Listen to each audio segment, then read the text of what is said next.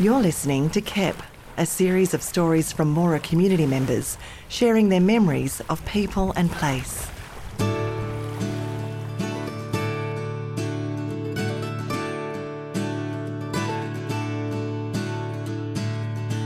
This episode features Diane Mippy's memories of the old reserve. It's narrated by Cindy Moody. When people walked from the old reserve, we would hang around the clock in town and yarn. The reserve people would catch up with the town people when they were in to do their shopping. There used to be benches to sit on in the shade of the trees. Gone now.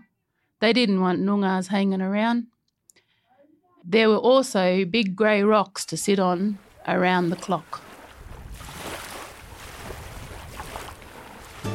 This podcast was produced by CAN in partnership with 100.9 FM Noongar Radio. Place Names is a creative exploration of the meaning and stories of Noongar places, developed with Professor Len Collard of Mujar Consultancy. It's supported by the Australian Government's Indigenous Language and Arts Program and Australia Council for the Arts. For more information, head to canwa.com.au.